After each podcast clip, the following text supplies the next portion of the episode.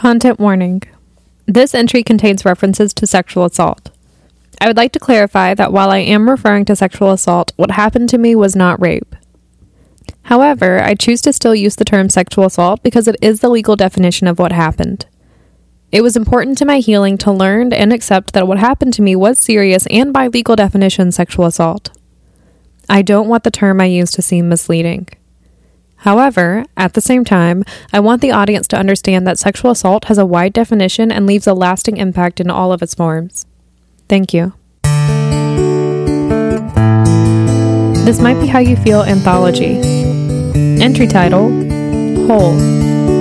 Date written July 12, 2020. I'm standing with Kristen in front of her house late on Saturday night. The air is warm and muggy, the mosquitoes out in force, and the stars bright overhead. It's been a long day of flea market shopping, movie watching, and pizza eating. We've just loaded my score of the day, an antique desk chair, into my car, and we're saying our goodbyes. The leaving process takes like 20 minutes because I enjoy her company and am reluctant to say goodbye. I'm feeling content in a way I haven't before. This evening, I told Kristen about the latest trauma that I remembered, and she responds in the best way, as she always does. And as I'm reflecting on the day, a thought weaves its way in my mind Can I be whole? It's not asked in despair or despondence, but in hope. In my 25 years on this earth, I have accumulated a vast and diverse set of traumatic life experiences. At two years old, I was sexually assaulted by another child. At three years old, my uncle was brutally murdered. At eight years old, I had my first migraine. At 13 years old, my house was destroyed by a tornado while we were home. At 16 years old, I was sexually assaulted in public by a man I didn't know. At 17 years old, I had my first court date on the assault. At 18 years old, I had my second court date on the assault. At 19 years old, I had my emergency brain surgery and chemical meningitis. At 20 years old, I had my first right rib removed. At 20 years old, my leg stopped working and I was diagnosed with pernicious anemia. At 20 years old, I passed out on my own and was diagnosed with hyperventilation induced syncope. At 21 years old, I was sexually assaulted a third time by a guy I liked. At 23 years old, I was diagnosed with an adrenal tumor. At 25 years old, I was diagnosed with arthritis in my neck. At 25 years old, I learned of that first assault. I think that's a lot. Two years ago, I was having panic attacks. After months of that, and after months of my attempts to cope kept failing, I called a counselor.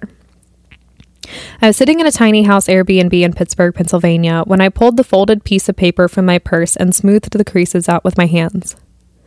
I was volunteering with my church's resources team when I saw the slips of paper with DC Christian counselors and their contact information.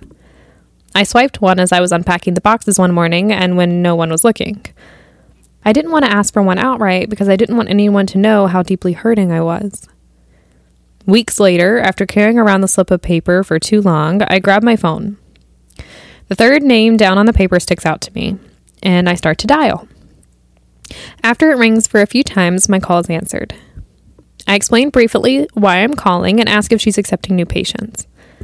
After a pause, Anna says she is accepting new patients and that if I send her an email, she'll reply with her new client paperwork.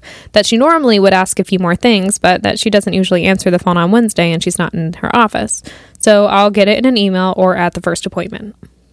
We set a time and date and hang up the phone.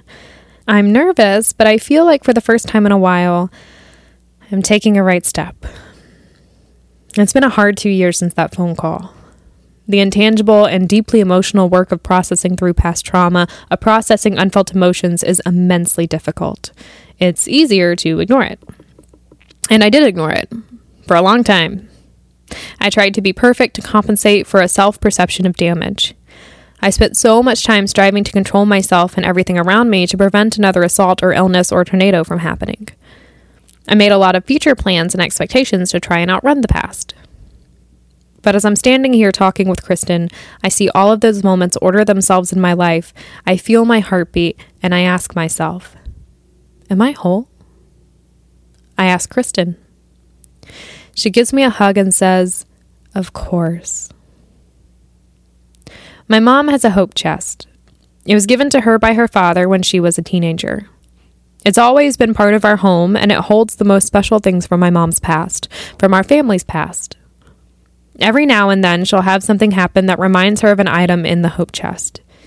She'll walk to the chest, open it up, sift through its contents, find the item she's thinking of, and share the story or significance with one or all of us. Sometimes it's a joyful memory, sometimes it's a painful one. It's always handled with care and spoken of in love. I don't have a physical hope chest, but my soul holds a hope chest of its own. As I look back on every assault, every illness, every trauma, I gently lay them down in my own hope chest with care. I feel them, one by one, heartbeat by heartbeat, settling into place in the hope chest of my history. A place where they can rest, where they've been healed. I don't feel defined by any one of them or any of them at all. I don't feel my identity comes from one type of trauma. I'm not the woman who was assaulted three times, or the woman who had two major surgeries and five diagnoses, or the woman whose uncle was murdered, or the woman whose house was destroyed by a tornado.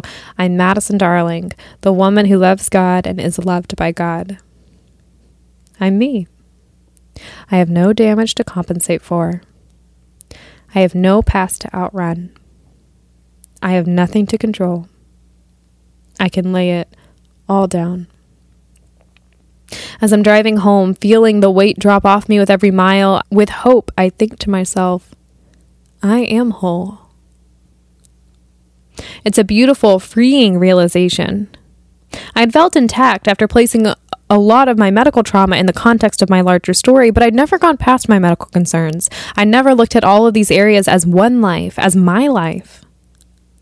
I do think it will take time for this to permeate every area of my life. For 25 years of habits built on a response to trauma or an effort to control trauma to be broken and healthy new habits to form.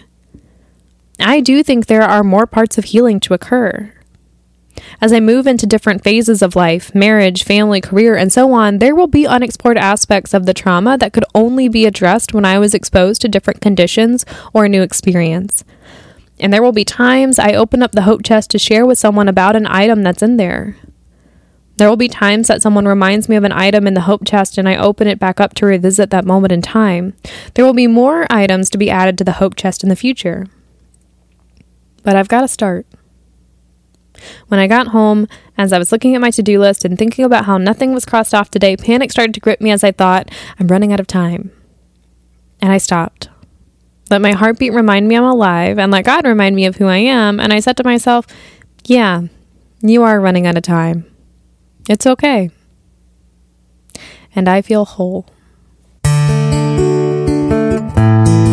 Entry written and voiced by Madison Darling. Music written and played by Dixon Darling. Next entry Reflective.